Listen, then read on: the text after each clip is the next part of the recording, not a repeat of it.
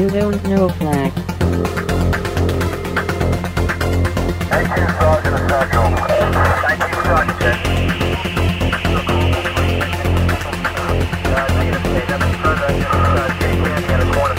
You, don't know Flack. Welcome to You Don't Know Flack, a podcast full of stories about retro gaming, retro computing, video games, arcade games, and technology from a guy who was there and still is. My name is Rob O'Hara, but for the next 30 minutes, you can call me Flack. Episode 205 Fisher Price Adventure People. Greetings and salutations, listeners, and welcome to another episode of You Don't Know Flack.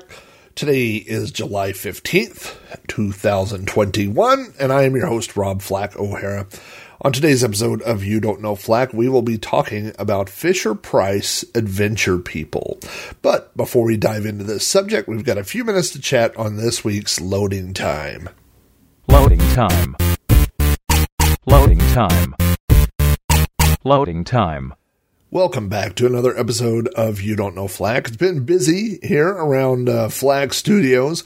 I've been doing a lot of streaming, and I, of course, put those streams. The streams go live on Twitch TV, and then they get uploaded over to YouTube, where they are archived for all time for generations of people to watch me play Commodore 64 games. Last week I streamed Hardball, which was the game I reviewed on Sprite Castle. So if you want to watch me horribly play 8 bit baseball, you can go over to youtube.com forward slash amigos retro gaming and find that stream. And last night I played Defender for the, uh, originally from, uh, uh, Atari and um, Williams. Uh, it was it was ported over to the Commodore 64 by Atarisoft. But then I played a bunch of Defender clones, a bunch of different games that were very similar to Defender, like Drop Zone, and uh, I even played some Choplifter, uh, which is not necessarily a, a, Defender clone. I, I, played that because I was playing um, Chopper Command, which was recently ported over to the Commodore 64. Lots of good stuff. So if you're interested in watching Commodore 64 gameplay and uh, watching me talk about it, then again, just go over to uh, YouTube uh, the Amigos Retro Gaming channel and look for the Sprite Castle playlist, and you'll find that stuff. Um, I'm also kind of working on a project of some additional videos that will be uh, counterparts to go with the podcast. And those are probably going to end up on a new YouTube channel, which is Sprite Castle. So um, there's not anything there yet, but there are things in the works. So if you want to get uh, a jump start, you might want to go over there and subscribe to uh, youtube.com forward slash sprite castle. If you like my podcasts and you like the content I create, then I guarantee you're going to like what ends up appearing there. It is the middle of summer here in Oklahoma, and that means it is in the high 90s every single day. And my daughter recently had her 16th birthday, and we had a bunch of her friends come over. They had a pool party, kids swam. It was a, a good time. But my wife picked up snacks and drinks to have while the kids were here, and she picked up, well, while we were at Walmart, we picked up a few cases of Shasta cola, uh, different different flavors. We got some grape Shasta, we got some root beer Shasta, even a diet, you know.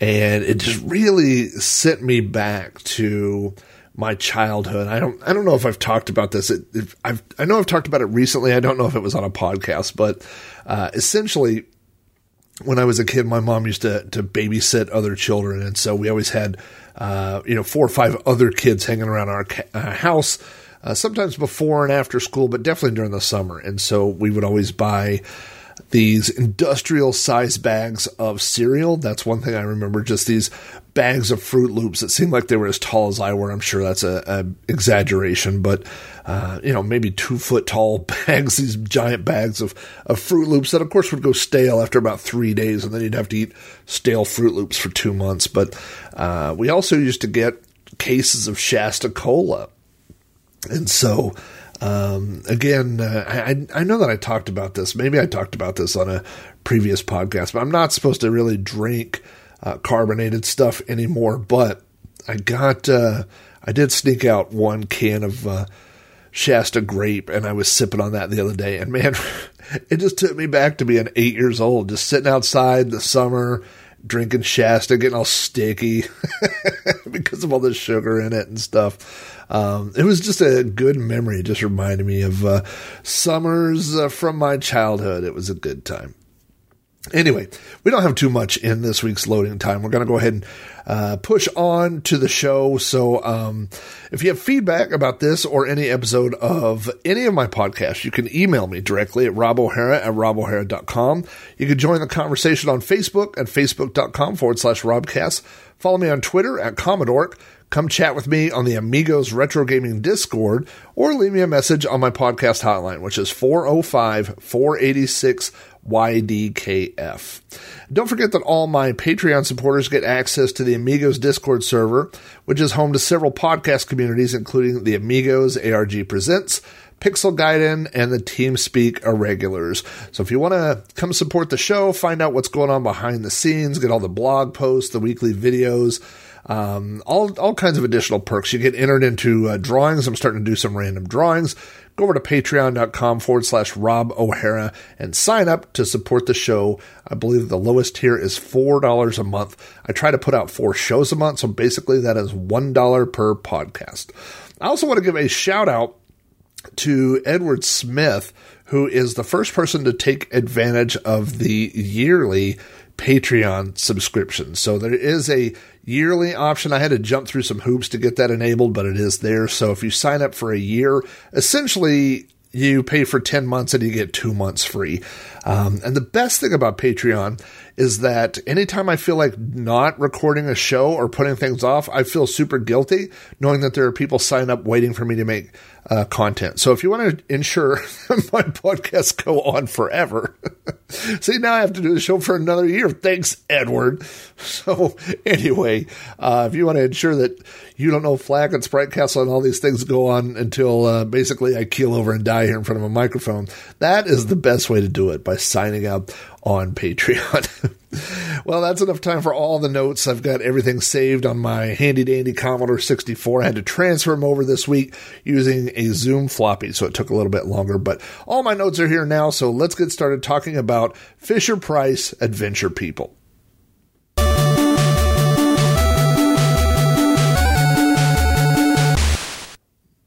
So, not too long ago, I was in Big Lots. I love shopping at Big Lots and Dollar General and Family Dollar and all those places where you can buy things really inexpensively and then either they're um, I won't say that it's uh, everything is is cheap or you know seems like a lot of the things I get break very quickly when I buy them from some of those places. Big Lots is actually pretty good. But uh, while I was in Big Lots, I was looking at their little toy area and I saw these generic brand, I would call them generic Legos, but of course they're not Legos. They're some knockoff brand.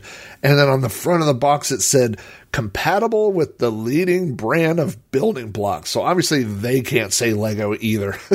but they want you to know that even though this is um, not Lego brand, that it is compatible with Legos. And that's funny that I saw that because I have been thinking in the back of my mind about Fisher Price Adventure People. Now, a lot of people are familiar with Star Wars action figures, and Star Wars action figures are, uh, except for there are a few that are smaller and a few that are taller, but generally speaking, they are three and three quarter inches tall. It's also sometimes you'll see it written as 3.75, but it's three and three quarters inches tall. It's a very specific scale. You'll see a lot of action figures today refer to that scale as three and three quarter inch size action figures. But Star Wars action figures didn't come out until 1978. And they were not the first people to use that scale of action figures. Fisher Price Adventure People was a line of action figures that came out in 1975 and ran through 1985. So uh, they were being produced for 10 years, and they came out three years before Kenner came to market with their Star Wars action figures. The Adventure People line of figures are responsible for a lot of how we think of action figures today. They really normalized a lot of things that other lines just assume would be the norm. Now, uh, they did not invent the term action figure. As a lot of people know, action figure was coined by Hasbro in 1964 for their G.I. Joe figures. They couldn't, they tried to uh, market these as adventure dolls, but, but boys did not connect to the term dolls. And so they came up with the term action figure. So that's where it was coined. But G.I. Joe back then were all 12 inch figures. I'm sure you've seen the, the large 12 inch G.I. Joes. Uh, but one of the things that Hasbro did was that they licensed creating G.I. Joe figures to other companies. And some of those companies even licensed things out to other companies. So there were a lot of different people making uh, GI Joe, GI Joe accessories, vehicles, things like that. Uh, you may have heard of Palitoy as a company. Palitoy was one of the companies that was making uh, GI Joe accessories, uh, but there was another company called Takara in Japan, and so they were licensed to make GI Joe uh, figures. And one of the things they made was a cyborg figure. It was called Cyborg One, and it used the torso of G.I. Joe action figures, but then it had clear plastic limbs. So it was kind of this robotic looking uh, futuristic cyborg. But uh, making these pictures or these uh, figures got very expensive because of the oil embargo. You know, you have to have oil to make plastic. And so to cut down on costs, Takara started making a new line of their action figures, which were three and three quarters inches tall. So this is really historically the first time that we see um, an articulated action figure at three and three quarter inches tall. Now, that was still not what we would call a standard, right? There were all different sizes of action figures and, and dolls and things being made. Of course, you have that 12 inch line, you know, that G.I. Joe used. Uh, of course, Barbie used that. I think Six Million Dollar Man used that. So there were a lot of um, 12 inch figures, 11 and a half, 12 inch. They're all, I kind of loop those all in the same.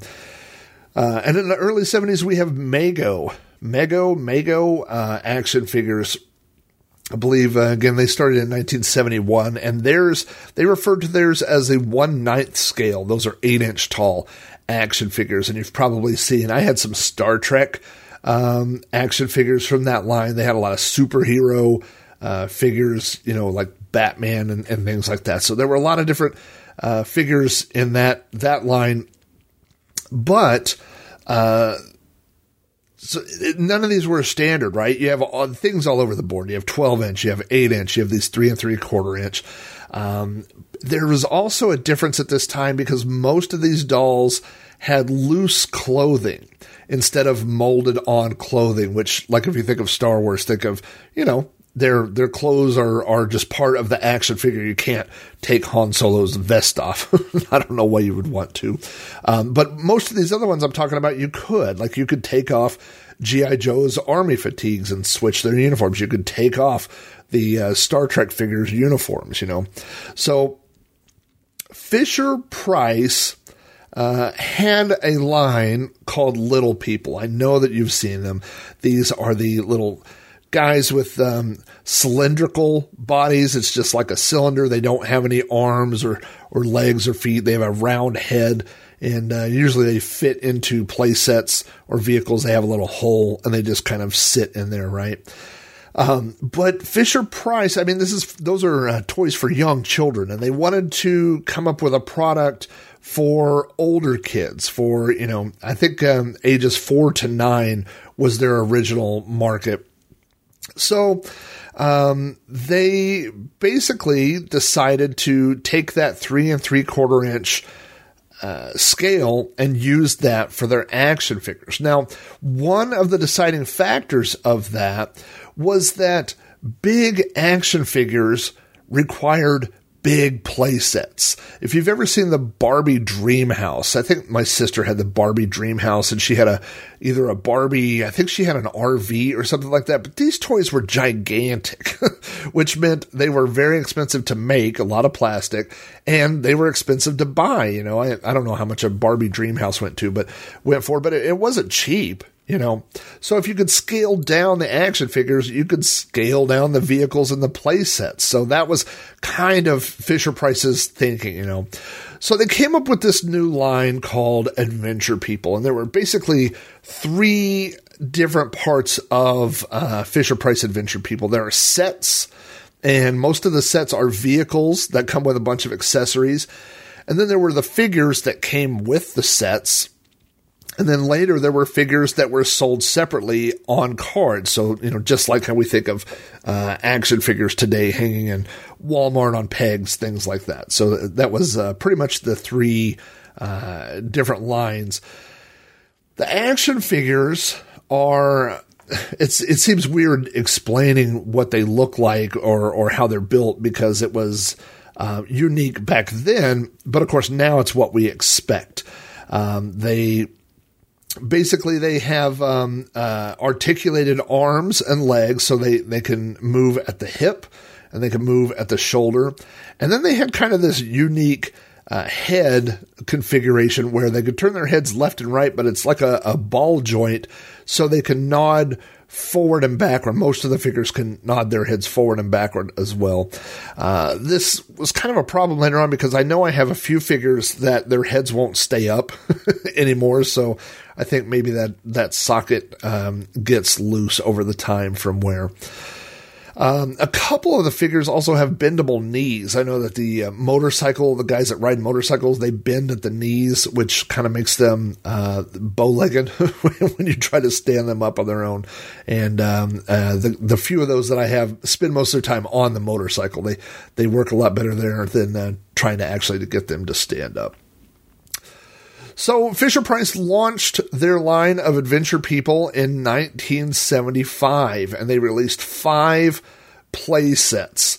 Uh, I don't know why, but all of the sets are numbered uh, in the 300s, and the first set is numbered 303.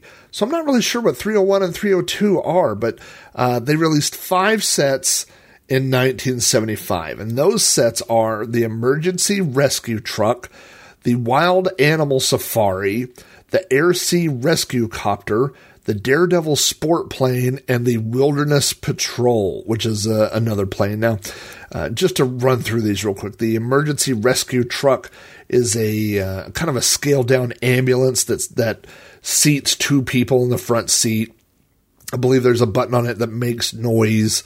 Um, not very advanced electronics in these, uh, although there was one or two toys that had uh, uh, more advanced electronics. The Wild Animal Safari was this little uh, Jeep, you know, it, it, was a safari kind of Jeep thing. But the takeaway of this was it had like 20 pieces. It had all these different animals and it had a camera and stuff. So there were a lot of pieces. Uh, I think there were sleeping bags in that one. There was a lot of stuff that went with that set. Uh, then you have, uh, you know, two airplanes and one helicopter. You've got the Sea Rescue Copter, which could, in theory, land on water.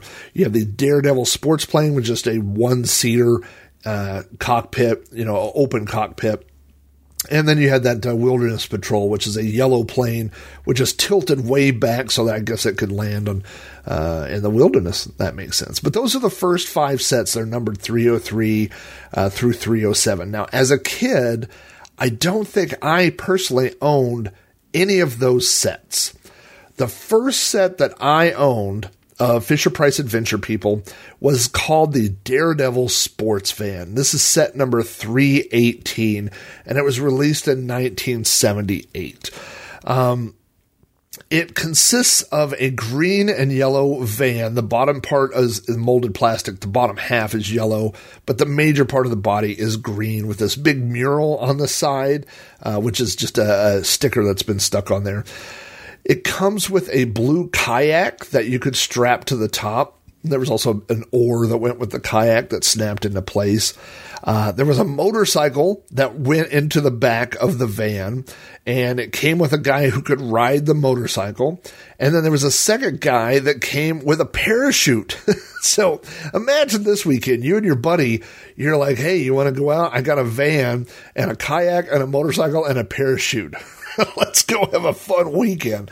Uh, it sounds like an action adventure to me. Uh, so Daredevil, Daredevil sports fans. So these were the Daredevil guys. Now, I have a very uh, specific memory of interchanging, and I, um, I'll talk about this more as the podcast goes on, but uh, because these were the same scale as Star Wars figures, you could mix and match these with figures. So you could use, uh, you could let Star Wars figures or put Star Wars figures in Fisher Price vehicles, and you could use those guys and put them in the Star Wars universe. So I specifically remember taking Han and Chewie on a vacation. in the Daredevil sports van. I remember thinking, you know, after they've blown up the Death Star, they've done all this stuff, they deserve a break, you know? And so I had this little thing. I one thing I would do when I would play with action figures when I was a kid is I would take a blanket and put it on the floor in my room and just scrunch it up. And then that blanket became a playset. You know, you had all these hills and valleys and and uh, places for figures to stand and and things for vehicles to drive over. I, I did that a lot as a kid. And so I remember putting Han and Chewie in, you know, the Daredevil van and saying, well, they deserve a break. Now they're going on vacation, you know, and would take them out and play with them in this little van, you know. So, so definitely as a kid, I remember uh, mixing and matching those things. The other set if you had asked me um, before a certain point, I'll talk about that point here after I tell you this story. But if you had asked me before a certain point how many Fisher Price uh, Adventure People sets I owned, I would have told you two. One is the Daredevil sports van. The other was the Alpha Probe. The Alpha Probe is set 325 and it was released in 1980. And there's another set that goes with it that I'll also tell you about. It's the Firestar 1. It was also released in 1980. It was uh, 357. Uh, the Alpha Probe might be one of the most recognizable sets of the Fisher Price Adventure People line. It essentially looks like the space shuttle. It came with two astronauts. Uh, one of them was a man and one was a woman, which I now looking back, I think about how progressive that was in 1975. Uh, you know, that would have not been the norm. You know, you wouldn't, G.I. Joe was not releasing female soldiers. you know what I'm saying? Uh, so to have uh, a man and a woman astronaut uh, at the time, I don't know if it seemed weird to me as a kid, but now looking back, I can see, uh, you know, that it, it was a, a conscious choice. Uh, the space shuttle bay doors open, and there's a little escape pod, a space shuttle thing in the back. So there's room for one pilot in the front of uh, the Alpha probe, and there's room for one person to sit in the escape pod. I guess if thing goes uh, goes south on the old uh, Alpha probe, only one person's escaping. So you might want to be the guy who sits in the escape pod. Uh, but yeah, those bay doors open and closed, and you put things in there. Um, the uh, one of the cool things about this playset is that it came with these air hoses. And the air hoses are hard plastic. They're molded kind of like the letter S. And on the end of the letter S is um, these little pegs that are almost shaped like a letter T. So there's one on the top, bottom, and one sticking out straight, and they're on both ends. And so on the Alpha Probe, there are places where you can, pl- you know, connect this air hose. And then there are places on the figure where you can connect the air hose. There's a hole on the back. Uh, I think there's a hole on the foot. So it creates this illusion that they are floating in space and that the air hose is just, you know, this just kind of floating out there in an anti, uh, uh, no gravity situation, right? Um, when in reality, they're just being held up by this piece of plastic. But it's a very cool effect. If you were setting up action figures, uh, like I was, you know, I had a shelf with all my stuff. It was a, a neat thing to have. Now, the other cool thing that the Alpha Probe had was it had three different sound effects and it had these little red LED lights that would flash on the wings. And so you could press these uh, one of three buttons and it would make a sound like it was taking off or there was an alarm sound, things like that. Uh, so this was um, more advanced than most of the Adventure People sets. Most of the ones that I remember uh, did not use batteries or do anything like that. So this was um, uh, kind of unique in that way. And again, this thing intermingled perfect with Star Wars and Kenner's line of action figures. You know, I mean, what better to put stormtroopers in than this big white space shuttle to have them patrol things? And you could use those astronauts in Star Wars, you know, and, and put them in the Millennium Falcon or have them hanging around the, the Death Star or whatever you wanted to do. You know, I mean, they uh, they almost look like there's an astronaut that's in the cantina scene in Star Wars, and these guys almost look like that, you know. So it was just a kind of a cool match. Now, this other set, Firestar 1, was a small black and gray one, spe- uh, one seater vehicle. And it had the same white plastic hose that came with it. So you could tell that it was kind of a partner, uh, maybe almost like a, a, a child set to go with the Alpha Probe. And it also came with an astronaut, except for this astronaut was in a black suit and he had a green face. So he was this cool, uh, alien kind of dude, you know. And so uh, obviously they went together, um, and you could, you know, I guess you could pretend like they were friends. Maybe they had met in space, or maybe they they weren't so friendly, you know. Uh, but uh, you know, whatever you wanted to do with it. But again, just uh, this both of those sets were released in 1980, and um, you can see how Star Wars affected uh, adventure people. Of course, adventure people influenced Star Wars, so maybe there's kind of a circular thing there. But after Star Wars, there's a lot more space sets uh, that get released. Um, although, as a kid, I never really made that correlation between Fisher Price Adventure People, the outer space sets, and Star Wars.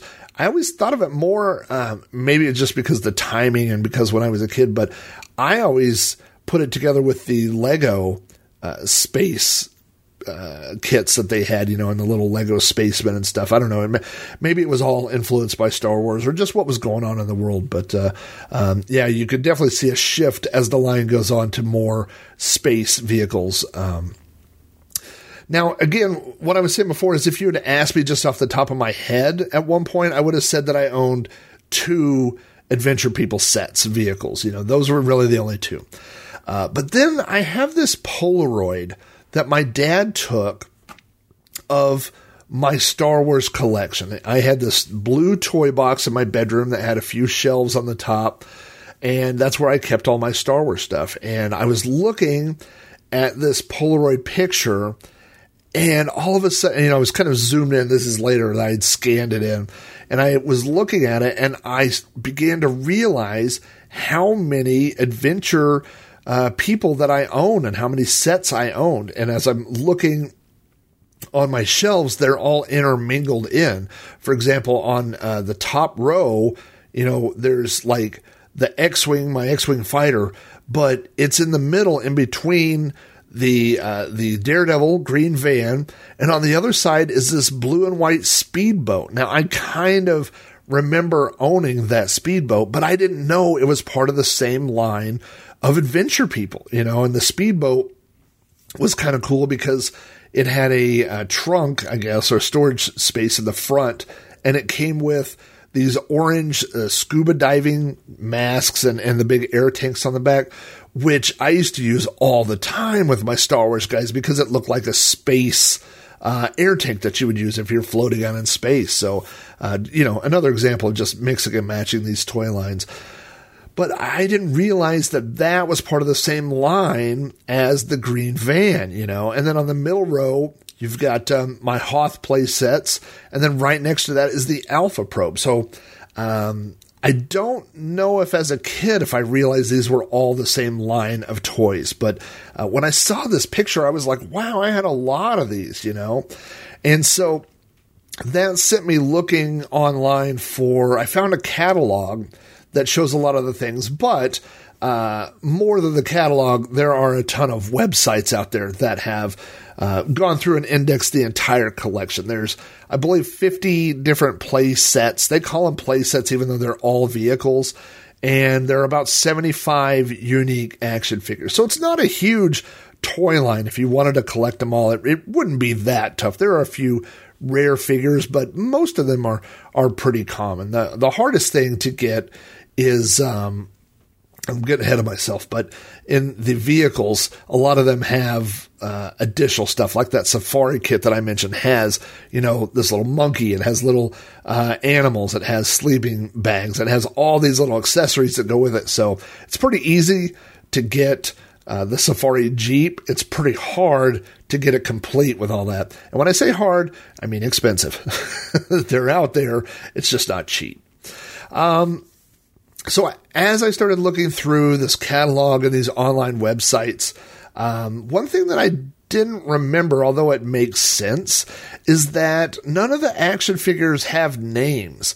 So it's not like, you know, Dave the fireman or anything like that. They're just named, uh, you know, whatever sex they are and what their career is. So there's uh, one of the first ones is female paramedic. There's female TV reporter. There's male safari dad. You know, so um, so there are. I would say probably. I'm just making up a number here, but let's say 90% of the line are white males. Um, and then there are a few that are women, and most of the women are like, you know, Safari dad, and then there's Safari mom and Safari daughter, you know. Uh, but there are like there's the paramedics. There are uh, there are a few women action figures, um, and also there are a few African American figures. Again, not too many. I think there's a uh, pilot who's African American. The um, TV reporter is an African American woman. So, uh, you know, it's not like today where you would expect it to be 50 50, you know, you would expect other uh, races to be portrayed. Um, but it's like they were doing a little, you know, they were doing, they were making some effort. And so uh, when you were a kid, you know, and you picked up this set and you would go, oh, you know, there's this, you know, white guy that's a fireman and there's his black buddy and they're firemen together, you know. And so maybe it did kind of plant these seeds that all these people were, you know, working and playing and going on adventures together. So um, could they have done more? Probably. But in 1975, again, I think it's pretty progressive for what they were doing uh, at that time.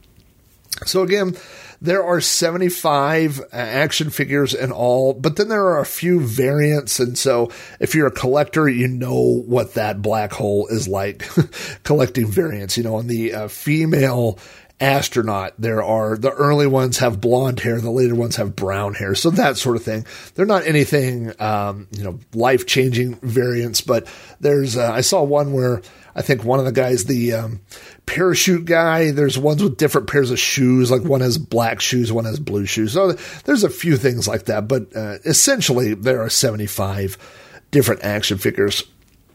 As far as the play sets go, and again, they refer to them as play sets. I would just call them vehicles. Uh, most of them fall into one of the these five categories. That, and again, I just came up with these categories, but there are uh, outdoor and camping sets. There are rescue sets. That would be all the ambulances and the, the rescue plane and stuff like that. You've got a lot of water sets. There were uh, boats and spelunking submarines and things like that. Uh, you have racing sets, lots of different uh, cars, things like that. And then uh, again, after Star Wars, there are a lot of space sets, a lot of moon buggies and the Alpha probe and, and things like that. Um, if you're collecting these sets, and I touched on this, um, it's kind of difficult to get them complete for two reasons. One, because they had a lot of different parts. Uh, and number two, because a lot of them had cloth parts. So those little um, sleeping bags, there's a cloth tent, there's some other things like that. Those unfortunately have kind of tended to rot over the years and so you have to find one that was stored pretty well to to get complete sets. But I got to tell you, uh, just for me personally, I I don't get hung up on on the completeness on these. Um, you know, the fact that I have my Daredevil van and I have the kayak and stuff. Uh, I don't have the parachute for it, but it's that kind of thing. Like you know, it's ninety five percent of the toy. I'm okay with it. It's not like um, they're accessories, but they're not part of the main vehicle. So it's not like Star Wars, where if you bought a um, the you know the Millennium Falcon, is terrible to try to collect because you've got that radar dish that's always missing. You've got the trap door that's missing. You've got the landing uh, little things on the bottom. You've got the, the holograph uh, chessboard. You know, all these things.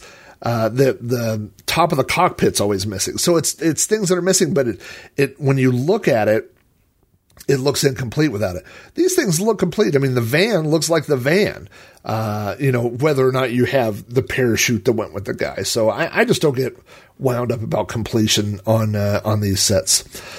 Um, along the way, you know, as this, this line of toys matured a little bit, again, it ran from 1975 to 1985, they added, uh, some different, I would call them gimmicks to try to make it appeal to older kids.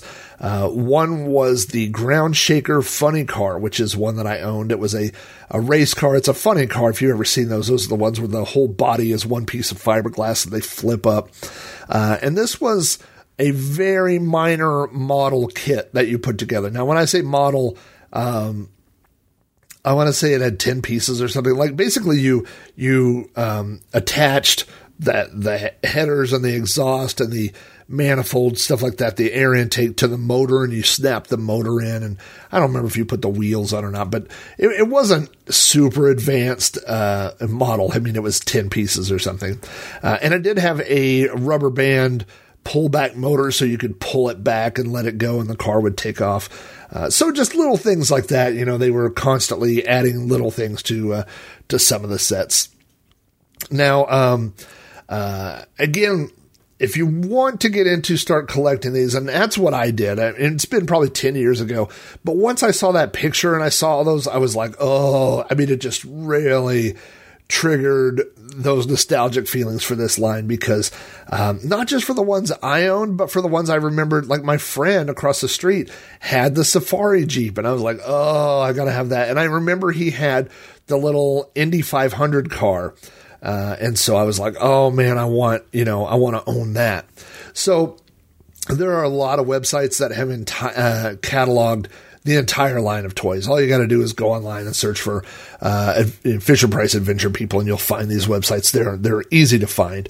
Um, again, you know, depending on how complete you want these things to be, uh, you know, I, I looked online for the uh, Alpha Probe just now on eBay, and there are loose ones that are missing parts for about twenty dollars. There are pretty complete ones for about forty. So um, again, it's it's not you know real expensive to uh, start collecting these.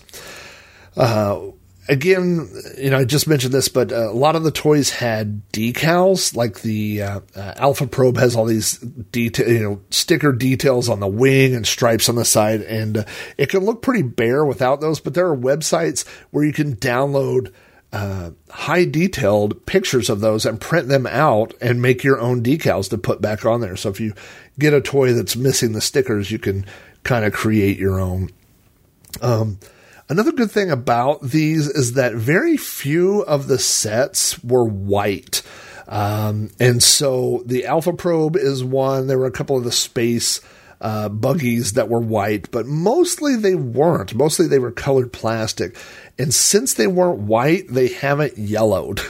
so if you're a collector of vintage Star Wars toys and you've seen, you know, X-Wing fighters and Millennium Falcons and TIE fighters that have yellowed, or even the action figures that have yellowed over the years, uh, it doesn't seem like the adventure people suffer from that quite as badly. Um, just because you know that, that colored plastic. And, and if they are maybe those colors hide it. Maybe the maybe they are fading or changing a little bit but you don't really notice it uh, with the colors. Uh, i would say also that the figures have mostly survived pretty well. Uh, they have normal paint wear just like any action figure from people that are playing them but again uh, some of them that were played with hard it seems like their joints get loose um, now, of course, I have Star Wars figures that have super loose joints, and there's uh, you know ways to to solve and fix that as well. But um, you know, with uh, the adventure people, you have that added thing of their heads getting loose, and so when their heads, like my um, I don't know if he's a parachute guy. I think he's the guy that came with the Daredevil set, but his his head just won't stay up straight. You know, it just falls over like he's standing there in shame while all the other figures uh, are are playing around him. So uh, that you know, sometimes I I consider fixing these things with a little dab of glue or something, and I know that's not the right way to do it. Uh, I had a 12 inch. It, it was a spare, but I had a 12 inch Chewbacca that the internal rubber band that was holding his arms in place broke. And so I used some super glue and I just stuck his arms back on. And so he looks pr- pretty good until someone tries to, to move his arms. um, just like the action figures had variations, a lot of the vehicles also have variations. Uh, the uh, Indianapolis or the Indy race car which is just a little one seater car. It's not not to scale for sure. Uh, was available in white or red.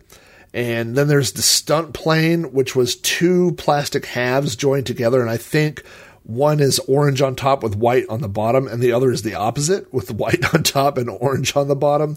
Um, so, you know, if you're into variants and stuff like that, you'll have a little bit of things to chase down, but there aren't that many of those in the line.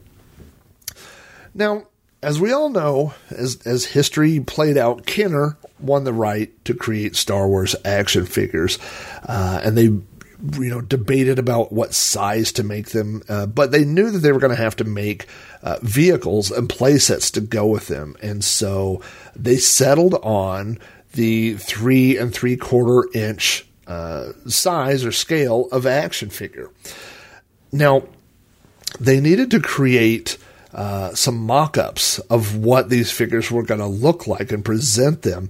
And so what they did was they took a bunch of Fisher Price adventure people and they mocked them up to look like Star Wars figures. They painted one, uh, you know, with a white shirt and a black vest to look like Han Solo. They got one that looked like Luke. There's one, uh, Princess Leia. They used um, uh, one of the female figures and made a Princess Leia.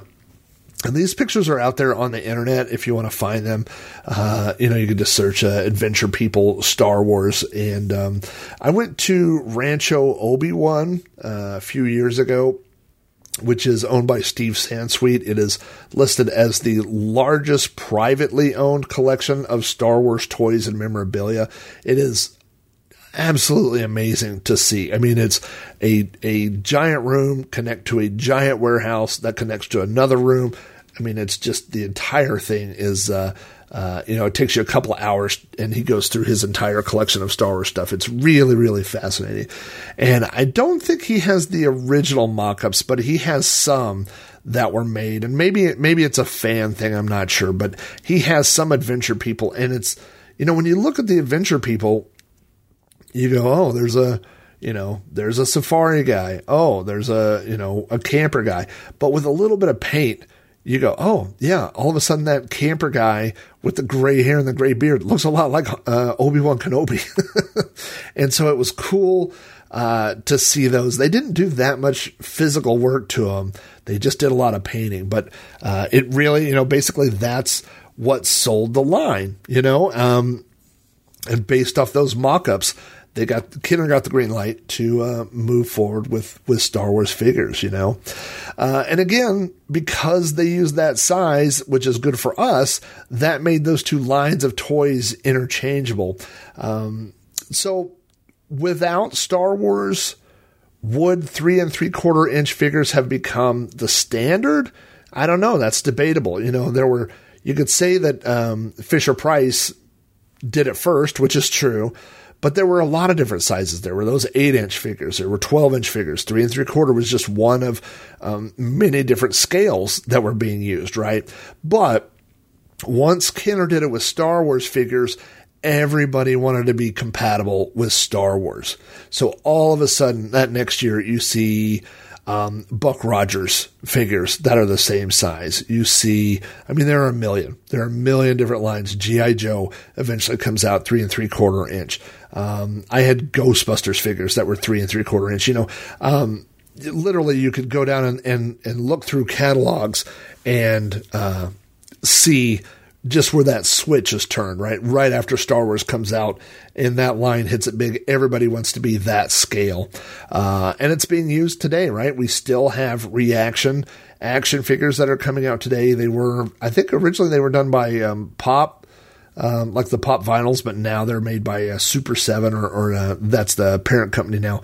But we still get new three and three quarter inch action figures. And in fact, I purchased um, a Twilight Zone three and three quarter inch action figure of the monster that's on the wing, right? In that classic Twilight Zone episode that was also in the Twilight Zone movie where the, the thing's on the wing and it's destroying the wing of the airplane. And I keep it on the wing of the Alpha probe. And so I have it set up as like a little funny joke. Uh, every now and then somebody will notice it and they'll get a kick out of it, but mostly it's just a joke for me. Uh, and that the astronauts are set up where they're kind of like standing next to the space shuttle. One of them's pointing, and then there's the monster on the wing from the Twilight uh, episode. So, uh, yeah, because these things are all the same size, you can uh, mix and match them if you're interested in collecting adventure people, uh, it's not that hard to do. I just looked on eBay. There's a uh, an auction right now for 16 figures, and again, there's only 75, right? Um, so that's a fifth of the figures. And right now it's listed with uh, a $40 buy it now and $8 shipping. So if you were to pay that, it also has a thing that says best offer. But if you were to pay full price, that's $3 a figure. And that's a fifth of the collection right there. Of course, there are some, like I said, later uh, release figures that are a little bit more difficult to find. And what I have found is it's, it's that, um, conundrum, if that's the right word. You get the best price by buying things in lots. Like you're going to get a better deal if you buy 16 figures, but when you buy 16 figures, you also get some duplicates of ones you already had. So, um, I don't know. Maybe you could save those and, and trade them, or you can uh, put them in your Death Star and have them be random people walking around the Death Star. Um, you know, I think one of the the biggest misses of this line, uh, when I think back about it, is that um, they didn't have the same marketing that obviously, well, nobody had the same marketing Star Wars had, right? I mean, Star Wars was a, uh, a you know a blockbuster film, and uh, so you know people saw the movie and then they wanted the toys, right? And later on, when you look at things like look at He Man uh, or look at um, uh, Thundercats, you know, and, and and those type of toys. Uh, where they had a, a Saturday or not a Saturday, you know, a, a syndicated uh, cartoon like like GI Joe was on five days a week. I remember when I would watch it. Um, he Man was on every day. And so you would see those things and go, oh, well, I want He Man. I want this toy, you know, that sort of thing like that.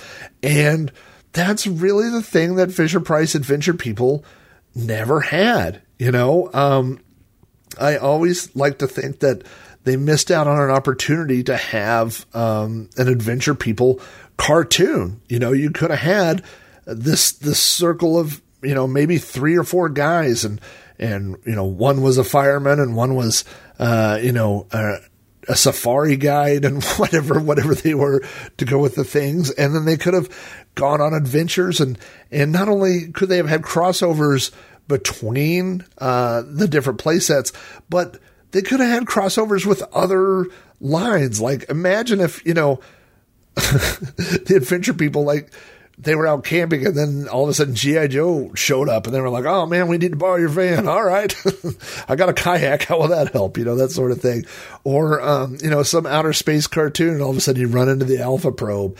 Uh, I don't know. I just think there was a potential there that was missed out um, by Fisher Price.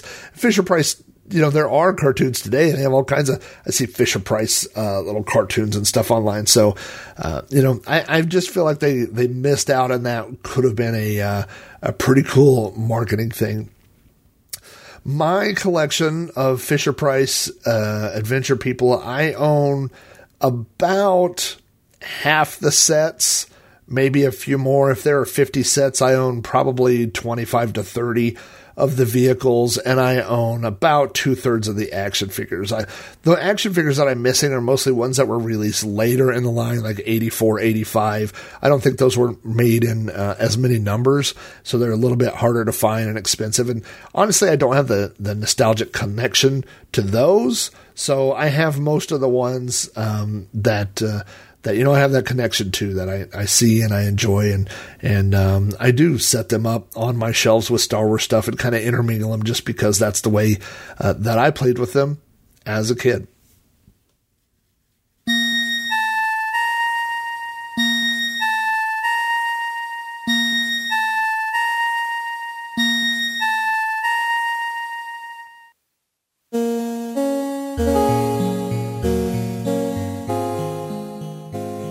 Wraps up another episode of You Don't Know Flack. If you have feedback about this or any episode of the show, you can email me directly at robohara at robohara.com. Join the conversation on Facebook at facebook.com forward slash robcast. Follow me on Twitter at Commodork. Come chat with me on the Amigos Retro Gaming Discord or leave me a message on my podcast hotline at 405 486 YDKF.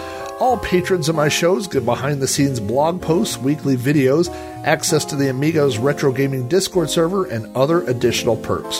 To find out more, visit patreon.com forward slash Rob O'Hara. I'd like to personally thank all the people that are supporting me on Patreon. First are my 8 bit supporters, and that includes Alan Hennessy, Alan Hudgens, Armadon Restel, Carrie Clanton, Chris Folds, Christopher Warren, Cowbird Boy, Dan Paradroid Heavey, Darren Folds, David Chambers, David Hearn, David Modelac, Eric Stryanisi, Garrett Allier, Gary Heather, Graham Vebke, Jake Nonamaker, Jason Warnes, John Bodovkar Schaller, John Treholt, Jose Cazada, Joshua Eckroth, Mark Ellie, Mike McLaughlin, Mitsuyama, Mr. Bundy, Mr. Wacky, Nathan Degenhart, Olaf Hope, Patrick Markey, Rydar and Christopher Bow, Rick Reynolds, Roy Jacobs, Scott Lambert, Scrap Arcade, Stephen Burt, Steve Rasmussen, The Slow Norris, Zeke Pabsky, Zerfall, and the mysterious Cobra Kai. And also, super special thanks to my 16 bit supporters. This is Boar's Head Tavern BBS, Dan Creek, Dave Zilli, Edward Smith, John Morrison, Matt Nicholson, Scott Von Drasic, Steve Sharippa, and Vintage Volts. You Don't Know Flack is available on iTunes, Spotify, and Google Podcasts, and the RSS feed at podcast.robohara.com. To hear more podcasts from me like Sprite Castle, Cactus Flax, Throwback Reviews, and Multiple Sadness, visit podcast.robohara.com for links to these shows. Congratulations! If you made it this far, you now know a little bit more about Flack. I'll talk to you next time.